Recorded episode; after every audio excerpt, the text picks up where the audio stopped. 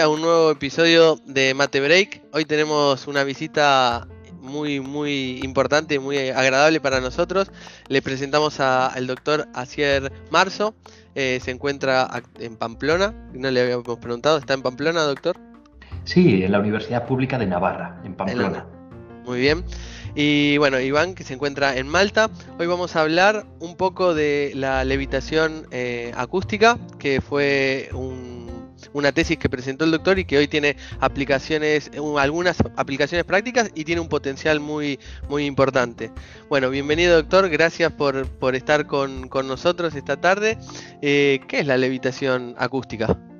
Muchas gracias por tenerme y por esta primera pregunta que ayuda a introducir el tema. La levitación acústica es utilizar la energía mecánica que lleva el sonido, que llevan las ondas mecánicas, para atrapar y mantener objetos en medio del aire. Wow. Eh, esta tesis es una tesis eh, doctoral de, qué ámbito de estudio, de informática, de electrónica, de física. Pues principalmente es de informática, pero también tiene un poquillo de electrónica y un poco de mecánica. ¿Y cómo llegó a, encontrar esta, este punto de la levitación acústica? ¿Cómo en la, universidad había un pequeño grupo de búsqueda? ¿Cómo, cómo le vino la idea? Pues eh, yo hice una estancia en Bristol, Reino Unido, y veía un poco todas las tecnologías que había disponibles. Yo en ese momento estaba trabajando con realidad aumentada. Sí. Eh, objetos virtuales y cómo podíamos manipularlos de forma exacta, pues en posición, en rotación, y todas las técnicas que yo estudiaba eran para manipular estos objetos virtuales. Cuando llegué allá, a la Universidad de Bristol, vi que estaban probando a utilizar el sonido para mantener y mover pequeños objetos en medio del aire, sin restricciones, no hacía falta que estuvieran en ninguna superficie. Entonces yo pensé que podría trasladar las técnicas de que utilizaba para manipular objetos virtuales a manipular objetos reales. Y lo bueno es que los objetos virtuales no tenían esta restricción de la gravedad ni de que tienen que estar apoyados en superficie, y lo mismo pasaba con las partículas levitantes. Wow. ¿Y aprobó la tesis? Sí, sí. aprobarla no suele ser lo complicado. Lo complicado es lo que viene después. Por ejemplo, ¿Qué es lo que viene después? Pues buscar trabajo. Buscar trabajo de, investigador. Durante la tesis estás muy centrado en investigar, puede que sea un trabajo duro, pero eh, tres, cuatro años estás focalizado en investigar. Y luego, pues cuando la defiendes, la gente piensa que ya ha acabado y es al revés, ya ha empezado cuando tienes que volverte un investigador más independiente. Bien. ¿Siempre enfocado sobre esa temática o uno tiene la opción de, ir eligiendo su camino dentro de lo que es la investigación científica? Pues yo tengo una opinión un poco extraña, que igual muchos no estarán de acuerdo, pero creo que un buen doctorado puede empezar con un tema, pero acabar con otro totalmente distinto.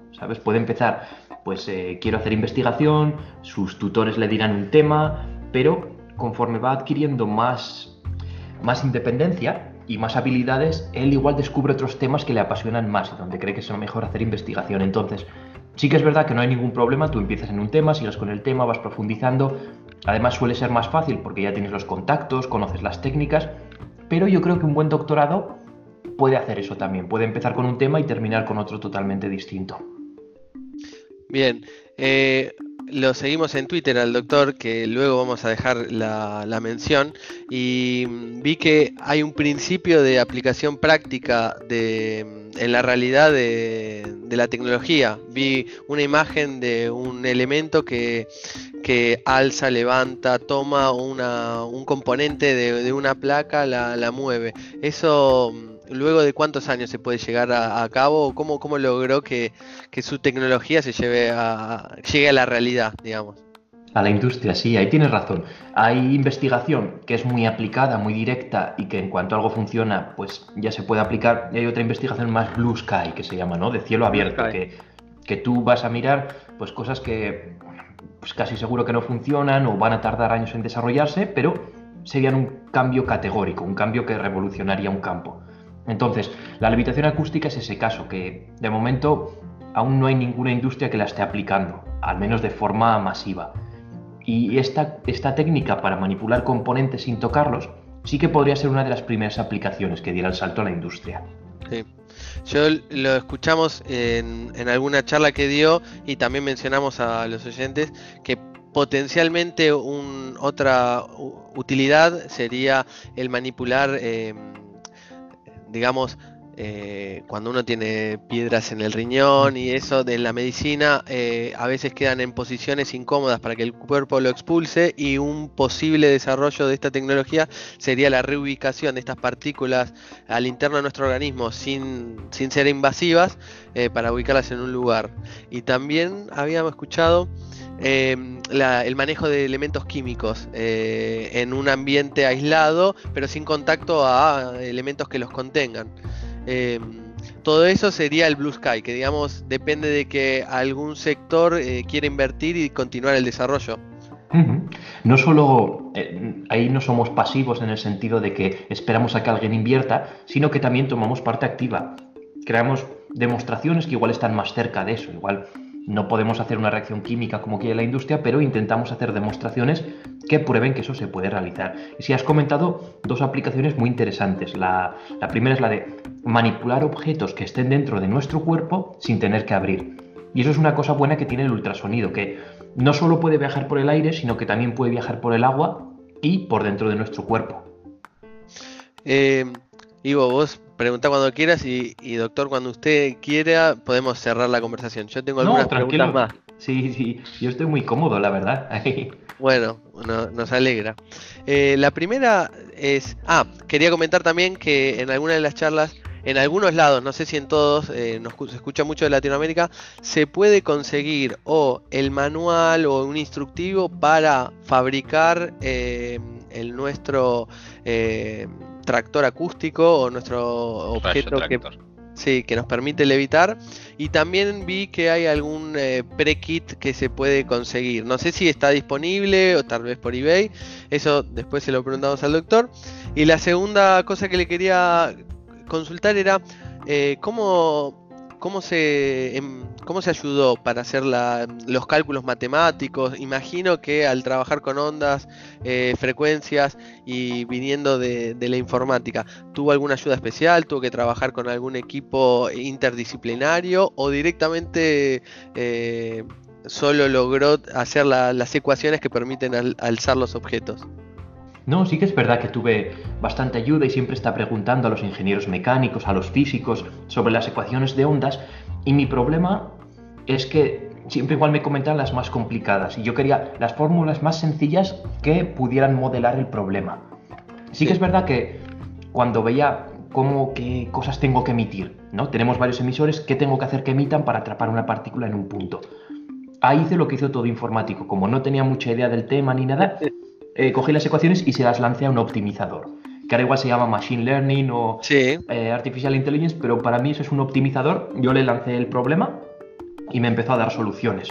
Y además yo como no entendía, pensaba que esas soluciones no eran válidas hasta que vino un físico y me dijo, ah, pero si estas soluciones que el optimizador te está dando eh, son campos que ya se describían en la literatura. O sea, sí que ahí estuvo bien la conexión un poco de... Fue mucha suerte que pues tú le, lanzas el problema a un optimizador y te da unas soluciones que ya la gente estaba especulando que podrían ser buenas. Wow. ¿Y se habían hecho pruebas en paralelo a su, a su trabajo en algún otro lado para, digamos, confrontar con algún grupo de investigación durante su tesis o ahora? No sé si... No, ahora también hay, pero sí que estuvo bien que durante mi tesis hubo un grupo aparte nuestro que llegó, consiguió hacer el rayo tractor a la vez que nosotros, el rayo tractor acústico. Y es Diego Barech de, de Francia. Y estuvo bien porque ellos lo hicieron en agua. Nosotros lo hicimos en aire y ellos lo hicieron en agua. Y lo curioso es que ellos estuvieron probando campos que ya se habían descrito en la literatura de forma teórica. Se había, eh, la gente decía, pues una hipótesis suya es que estos campos, descritos teóricamente, podrían atrapar una partícula usando un rayo tractor. Y eh, pues ellos lo hicieron, lo que hicieron funcionar y lo curioso es que nosotros llegamos a los mismos campos, pero sin saber que, la ah, gente había teorizado, sino que simplemente eh, tú le dabas, la, le dabas la ecuación a un optimizador y el optimizador te da esas respuestas. Y el, ambiente, el entorno donde se, utiliza ¿no? E, este campo sonoro, ¿influye en agua y en aire? Eh, ¿Hay alguna diferencia en los cálculos o en la, en la implementación? Imagino que sí. En, los cálculos simplemente hay que cambiar un parámetro, la longitud de onda, y ya está. Y luego a la hora de implementar sí que siempre es más difícil trabajar en agua porque los emisores son eh, distintos, se trabaja a mayor frecuencia, por lo tanto la electrónica es más complicada, todo es más pequeño y pues en aire es muy cómodo porque tú puedes coger las partículas, las pones y directamente ya las ves, si están levitando, se mueven. En agua si trabajas a escalas pequeñas, pues necesitas un microscopio, necesitas poner las partículas en agua, el agua se evapora, las partículas se caen, se, hay eh, fuerzas de, tensión, es, más complicado siempre trabajar en agua. Bueno, y volviendo al, tema del kit, la idea de, este kit o de este manual para fabricar el propio, el propio eh, levitador o rayo tractor, em, ¿qué, qué objetivo tiene? Pues eh, yo me empecé a dar cuenta de que nosotros los científicos es triste, pero se nos mide por papers, ¿no? Tenemos que escribir trabajos y publicar. Sí, sí, sí. Y yo me di cuenta que eso, pues no, como que no llegaba tanto como yo quisiera. Pensaba que los vídeos eran más útiles, por ejemplo. Empecé, yo cuando escribía papers ponía mucho más esfuerzo en tener unos vídeos chulos que se, que se entendieran bien que, que, en el paper, que también ponía esfuerzo porque si no, no pasaba, pero empecé a poner mucho esfuerzo en los vídeos. Y luego me di cuenta que me gustaría que de las cosas que hacemos y que sea posible sacar una versión más simplificada para que la gente, bien sea eh, colegios, bien sea eh, gente entusiasta de la electrónica o de la informática en su casa, o bien sea otros científicos, eh, lo pudieran fabricar en casa. Intentando, parece sencillo, pero es que cuesta bastante porque tienes que simplificar todo al máximo, igual hay componentes que tú sabes de dónde conseguirlos, pero para personas normales pues son muy difíciles de conseguir. Entonces siempre hay que estar buscando alternativas. Igual es la parte que más se tarda. Buscar este componente que es difícil de encontrar, ¿puede encontrar alguno? ¿Lo puede la gente sacar de algo que sea fácil de comprar? Y queríamos eso, acercar un poco nuestros dispositivos a, pues a todo el mundo. Bueno, algunos videos he visto y en principio le, quiero decir que bueno, fue un éxito el, digamos, divulgar eh, esta información que puede estar tranquilamente contenido en un paper espectacular. Bueno, a nosotros nos llegó a través de un video. Entonces, ese objetivo que usted tenía, eh, que fue hace 3, 4 años su, su tesis, tal vez más. Sí, 3 años yo creo. Sí, eh, bueno, en un delta tres años, eh, a nosotros que, no estábamos eh, en, el rubro de la investigación nos llegó, nos tocó, nos, golpeó y intentamos comunicarlo para también compartirlos. Y obviamente vamos a dejar los links y las menciones en todos para que puedan verlo y el que se sienta motivado es, fascinante lo que se ve. Y todavía, como dijo el doctor, es a cielo abierto, Sky Blue, no, no se sabe todavía qué alcance puede tener. Eh, también en alguna de las charlas hemos eh, visto al doctor contestando que algunos le preguntaban por eh, los ovnis y cosas extrañas. y también bien explican esos videos que la, la, onda, la longitud de onda para levantar un objeto tendría que ser monstruosa y sería, digamos, imposible físicamente. Sería más un arma de destrucción que, que un elemento de, para levitar. Eh, bueno, ¿y cuál fue la experiencia eh, de, los kits? Eh, ¿Los chicos o entusiastas se comprometieron? ¿Hubo prototipos en el mundo? ¿Tiene idea del alcance que, llegó a tener esa iniciativa? Sí, pues no me acuerdo muy bien cómo empecé con la idea de pues que quiero esto hacerlo más simplificado y poner unas instrucciones para que la gente lo pueda fabricar. De hecho, yo daba los componentes sueltos y luego unas empresas me contactaron, ¿podemos vender el kit? Y yo les dije, sí, sí, sí, pero poner un buen precio, ¿sabes? Y tener un buen precio. Y no hace falta que me deis nada a mí, pero poner un kit asequible. Y es mejor para la gente porque sí que puede ser un poco engorroso estar comprando componentes sueltos. Entonces, estos venden un kit que viene ya todo y sobre todo te viene la base que se imprime en 3D. Entonces, igual la gente no tiene impresora 3D en casa y le viene ya todo hecho.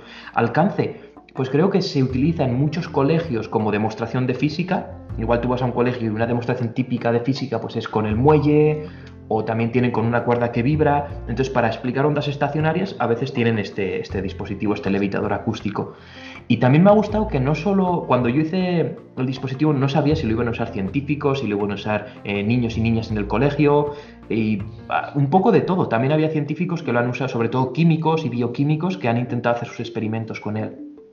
Bueno, la verdad que nosotros estamos totalmente eh, maravillados de, de, lo interesante y de la repercusión que tuvo.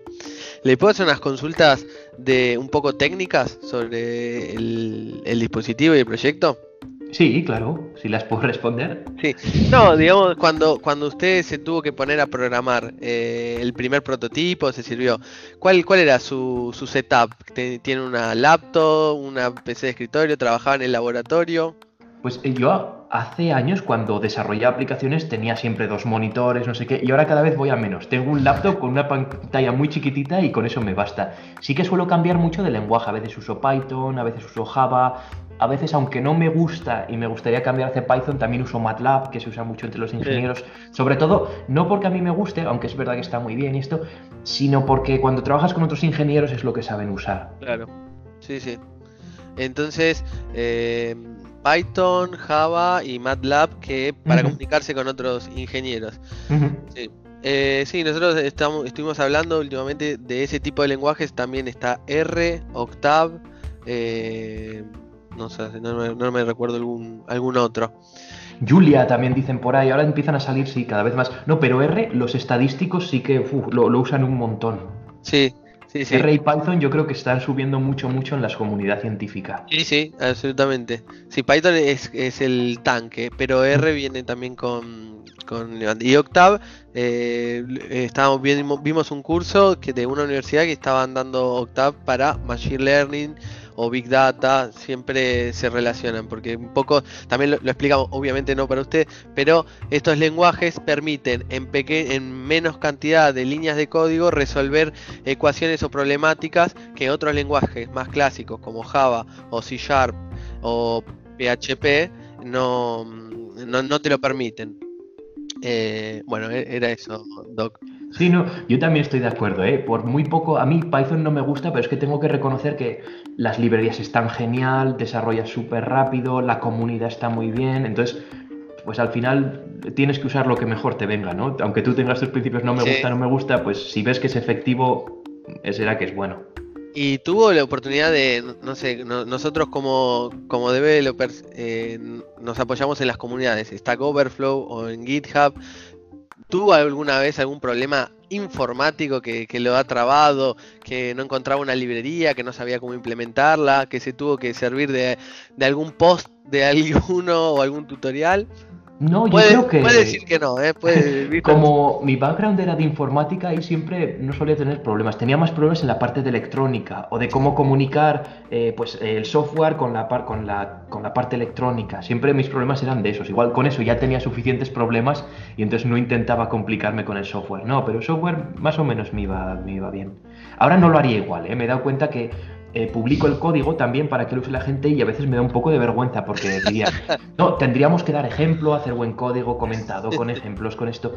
Pero el código que hacemos los científicos es que es malísimo porque va siempre a todo correr, añadiendo cosas, funciona. Entonces, está ahí en GitHub, pero en algún momento me gustaría darle un buen refactor, darle un buen... El clean code se deja de lado y se mete en comentarios. Sí, sí, totalmente de acuerdo. Y en, y en el código científico yo creo que aún, pasa más esto de ir rápido y no... Y... ¿Y qué sintió cuando, mm, cuando uno de los primeros prototipos logró eh, mover una partícula, alzarla? Eh, ¿hubo, eh, le, produjo alguna sensación o, o, tanto el estrés y el, trabajo, digamos, no le permitieron vivir alguna sensación humana? No, sí que me acuerdo, la primera vez que funcionó, juego estaba súper contento. Ya no trabajé en dos semanas casi de lo... es que además, lo más curioso es que la solución la tenía hace mucho tiempo, pero era una solución que eh, se había teorizado y el optimizador me la estaba dando, pero esa solución eh, solo funcionaba para partículas muy pequeñas. Entonces yo me daba eso, ponía una partícula un poco grande y lo que pasa es que empezaba a girar y salía disparada. Y es que eso, el campo que teorizan en la teoría que puede atrapar partículas tampoco es de los mejores. ¿eh? Yo cuando, El optimizador siempre me daba tres soluciones, dependiendo de las condiciones iniciales. Una de esas soluciones sí que era el rayo, el vortex beam que se llama, el Bessel beam que se describe, se describe en, la, en la teoría como que, mira, este rayo puede atrapar una partícula y pero es que no es el mejor. Eso me gustó bastante, que todo lo que se estaba teorizando, de las tres soluciones que da el optimizador era solo una, y luego había dos que una también sí que estaba por ahí por la teoría, pero otra era totalmente nueva. Bueno, esa es su parte ingenieril, de bajar a la realidad toda la filosofía teórica, matemática, física. Si yo al principio eso, yo tenía la solución, me funcionaba todo y luego es cuando tuve que ir aprendiendo cómo es la física detrás de eso, porque claro, los papers que yo escribía iban más a revistas físicas, entonces tienes que hablar su lenguaje y tienes que convencerles a ellos. Claro. Y cuando salió de, digamos, creo que lo que tiene el, proyecto es que al ser tan gráfico y ver una partícula o una hormiga, también si, si alguno tiene la oportunidad de armar su propio rayo, eh, con cuidado por la hormiga, pero la pueden hacer flotar y parece que está en el espacio.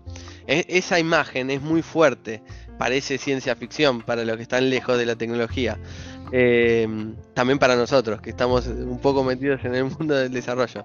Y mm. creo que tiene un impacto fuertísimo. Eh, imagino que los teóricos lo escriben en el papel, lo pueden imaginar, pero cuando una persona ve eso, eh, le impacta. Y ha estado en El Hormiguero, usted, que es un programa famosísimo en España. Sí, sí, sí. Además, igual he estado ya cuatro veces, porque siempre, siempre que sacas así algo de investigación que es muy vistosa, como dices, que impacta, sí. Eh, te van a llamar, te dicen, oye, ¿te gustaría venir? Porque ellos sí que tienen una sección de ciencia, tienen un equipo de ciencia que hace experimentos muy chulos y va buscando, pero si pueden llevar a algún científico de fuera, así ese día no tienen que trabajar y añaden un poco de variedad. Y está bien eso, pues porque van a conocer un poco las cosas que se hacen en ciencia. Sí.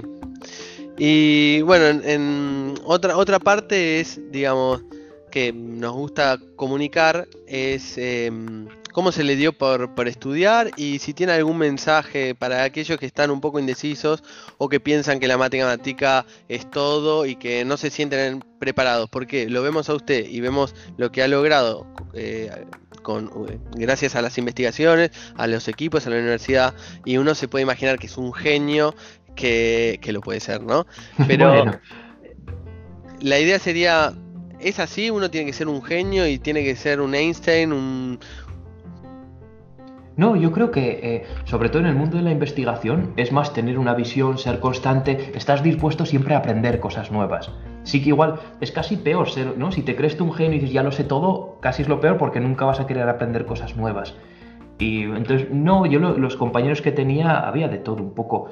Sí que es verdad que decías, oye, ¿por qué estudias informática y no electrónica? A mí me ha parecido mucho más fácil desde la informática aprender electrónica, física o química que lo que le costaría, por ejemplo, a un electrónico aprender a programar bien. Yo creo eso mm. que programar igual es la herramienta más útil que he tenido.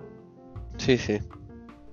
¿Y usted cuando empezó a programar, eh, cómo empezó? ¿Académicamente? ¿Autodidácticamente? Eh, Yo sí que antes de empezar la universidad, no sé, como mis hermanos, uno también era informático y el otro era ingeniero de telecomunicaciones, lo de programar era algo que lo veía siempre y a mí me gustaba y a mi manera pues intentaba hacer mis programillas pequeñitos, aunque luego llegas a la universidad y te enseñan cómo hay que hacerlo bien y haces programas más grandes, pero sí, la programación es algo que me ha gustado mucho siempre. Y entonces, ah, entonces, en casa eh, ha iniciado y después en la universidad se, perfeccionó. Bueno, y además de ser investigador, ha tenido experiencia como programador, ha sido un típico developer. Eh, ¿Tuvo esa oportunidad de tener algún trabajo en, programación?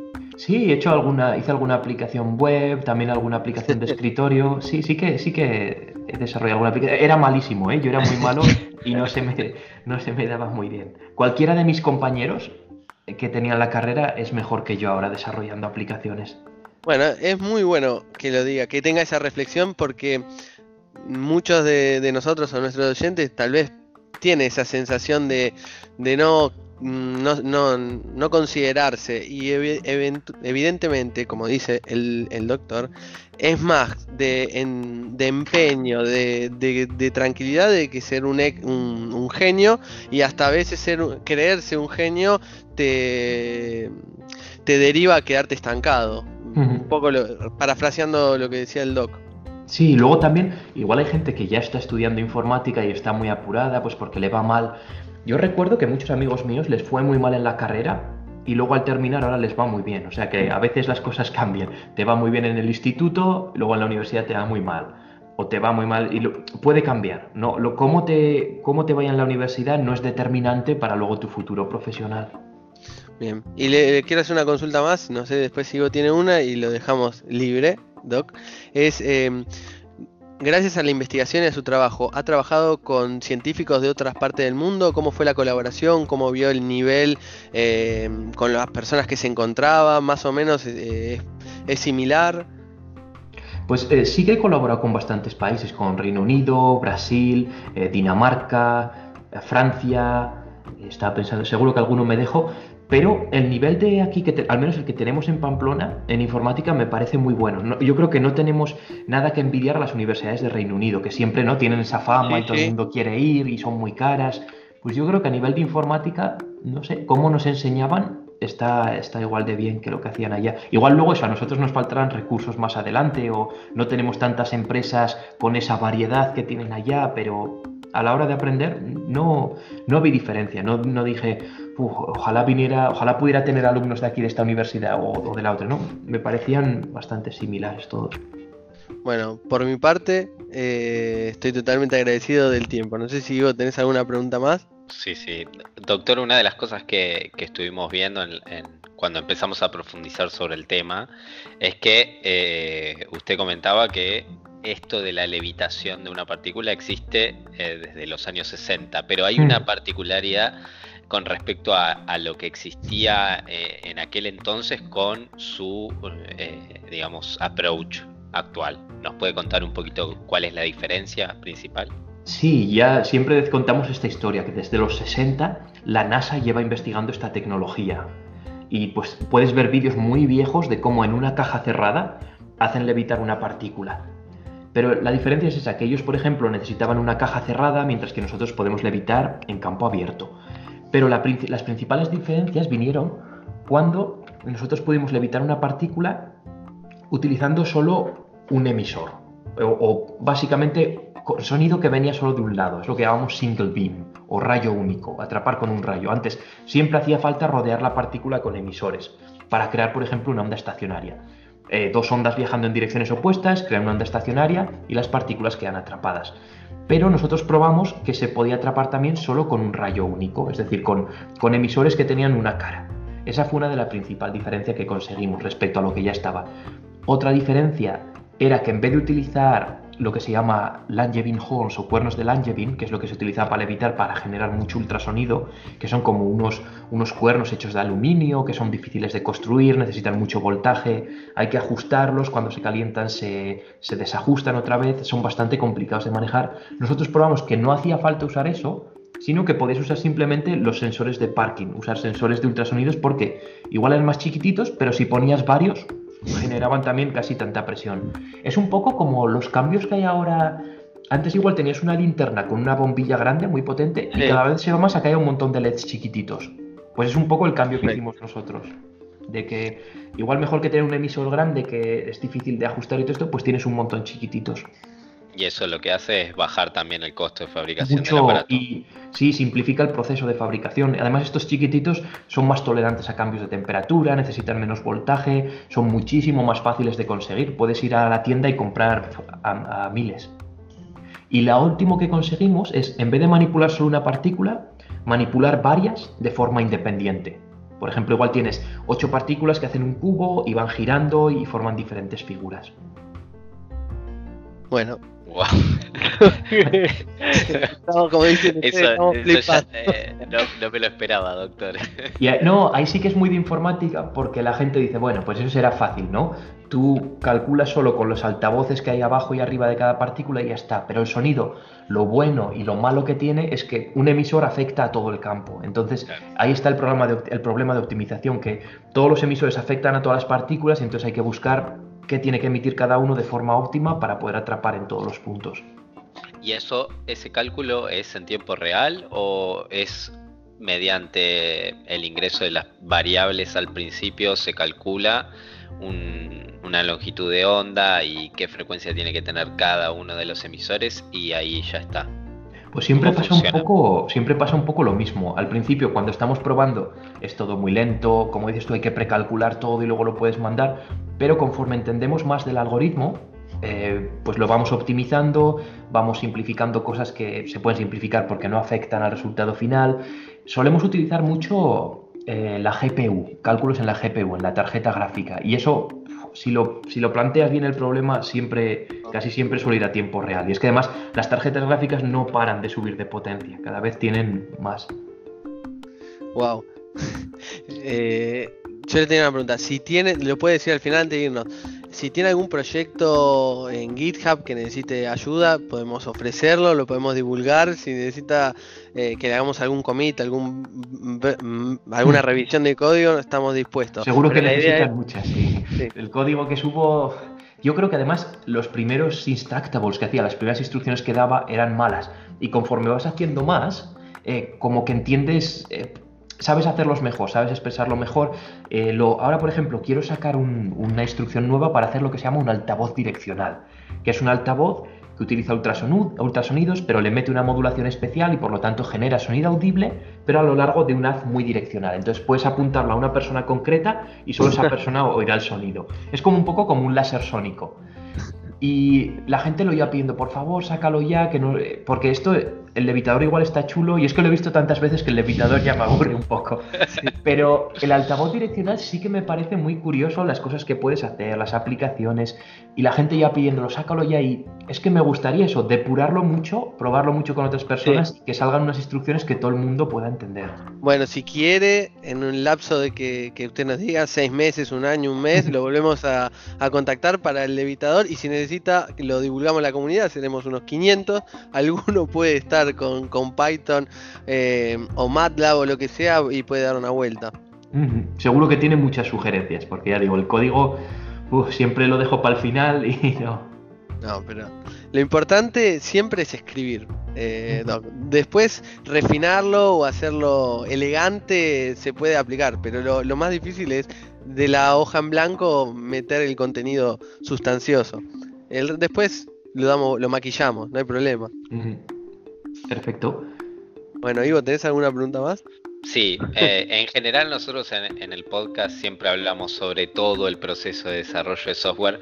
Me gustaría quizás ahondar un poquito más sobre eso, desde el momento ¿no? que, se le ocurrió esta idea, cómo fue ese proceso de, desarrollo eh, hasta, digamos, un prototipo relativamente funcional.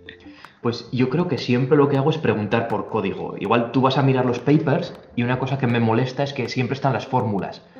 Y de las fórmulas a un código funcional hay muchos detalles que la gente obvia y que son necesarios y entonces yo siempre que puedo intento recopilar código. Yo entiendo mejor código que las fórmulas. Igual por mi background informático me ponen un paper y si viene todo fórmulas y esto suelo tardar muchísimo más en entenderlo que si veo el código directamente. Entonces, siempre intento recopilar código en vez de fórmulas.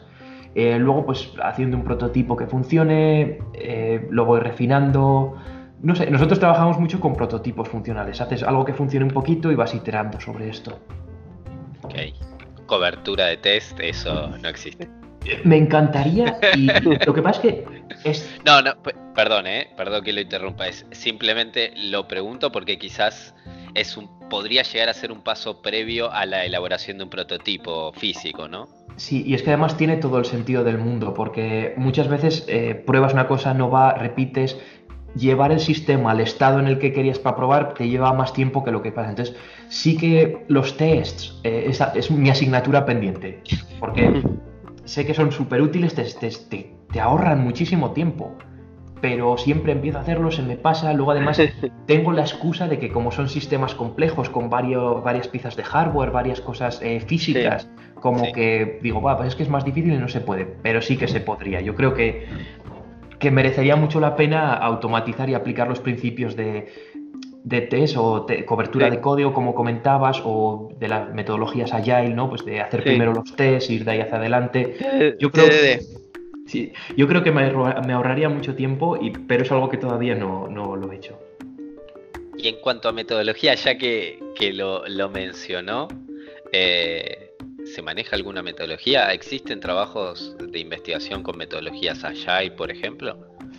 Depende en qué campo te muevas. Yo creo que eh, los físicos, los ingenieros mecánicos están muy acostumbrados a usar software ya que está hecho o mm para ellos código o modelo son cuatro líneas mal puestas de código y no, no hay esa, esa adoración por el código, ¿no? Que tendríamos nosotros, de que el código tiene que ser leíble por todos los humanos, tiene que ser... Entonces, eh, es difícil, depende en qué comunidad. Con otros científicos igual no entienden cuando hablas de, código, de clean code, de esto, aunque cada vez se van metiendo más. ¿eh? Ahora que me acuerdo, eh, la gente cuando ve las ventajas de, aprender a programar bien, bueno, bien, o, ¿sabes? Pues querer hacerlo bien. Yo creo que es, igual programar bien es difícil, ¿no? Pero querer hacerlo bien, pues sí que se meten, sí, sí que se meten y pues los, por ejemplo, para ellos el Git, el GitHub o algún de versiones ya es una, les, les, parece la leche. Los tests les gusta mucho. Eh, la documentación, el, software libre, todo eso sí, cuando se lo enseñas les, les gusta bastante. Otras comunidades son mejores en software. ¿eh? Yo creo que las, las de Machine Learning, las, las de biomedicina, ingeniería, todas estas hacen librerías muy buenas y yo creo que están más acostumbrados a trabajar con código y a preparar código para que los usen otros científicos. Hmm.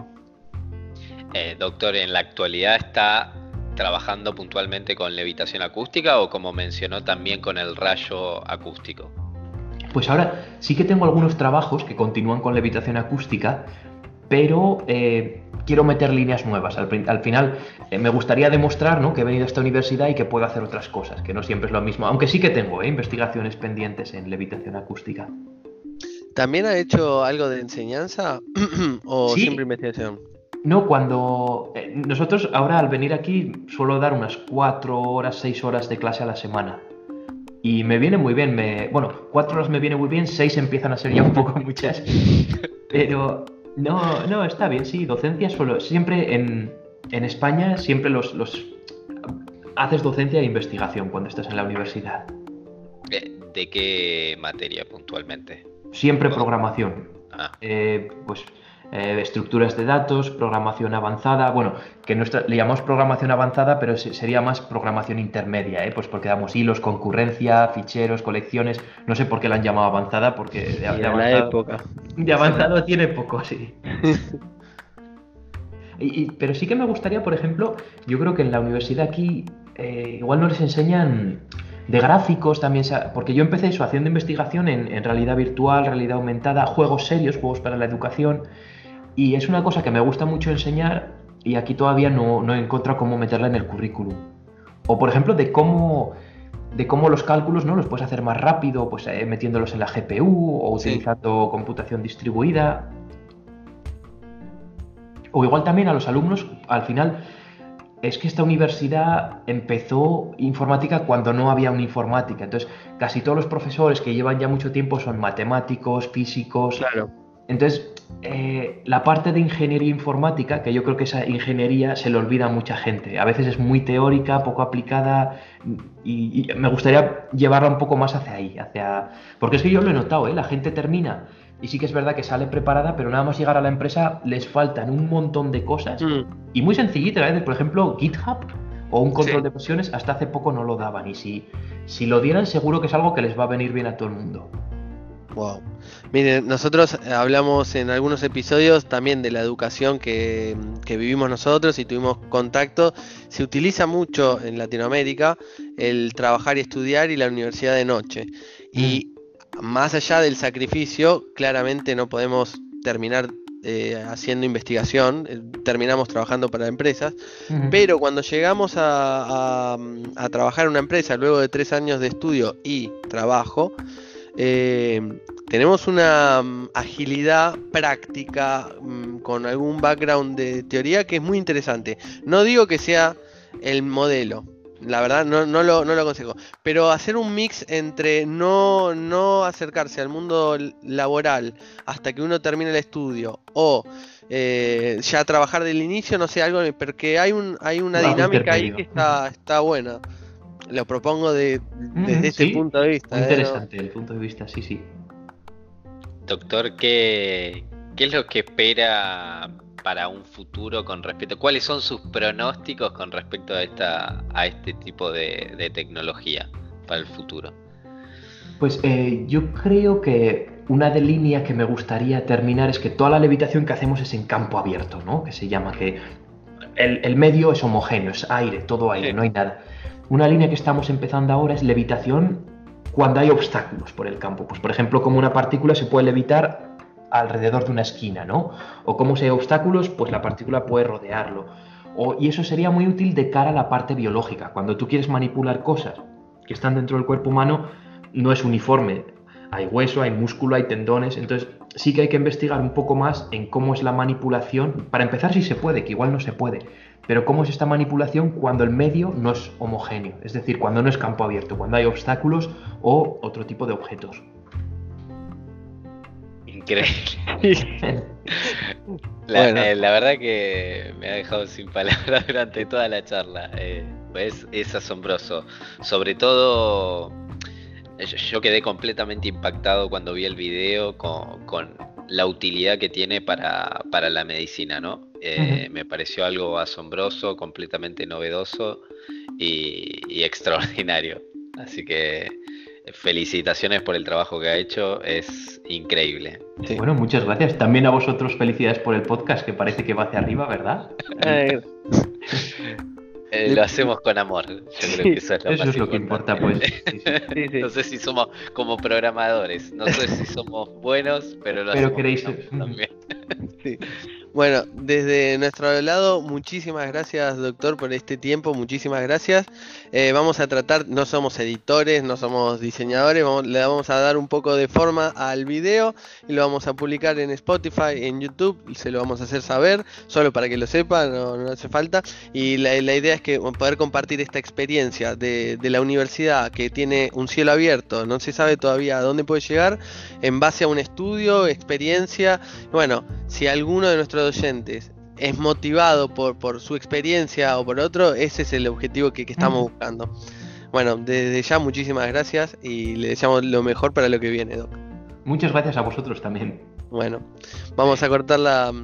Doctor, muchas gracias eh, por, su predisposición para tener esta charla con nosotros. No, sí, ha sido, ha sido muy cómodo. se me ha pasado el tiempo volando. Pensaba, sí, sí, me gusta mucho. Y me gusta mucho porque, joder, yo era informático y nunca me tocaba hablar con informáticos. Entonces, me ha gustado que el podcast sea de informática y además lo que tratéis temas, porque a veces eh, la gente piensa que informática es solo desarrollo web, ¿no? Pero no, hay, hay muchas, muchas facetas. Sí, sí, sí, Sobre todo ahora, ahora cada vez empiezan a salir más cosas.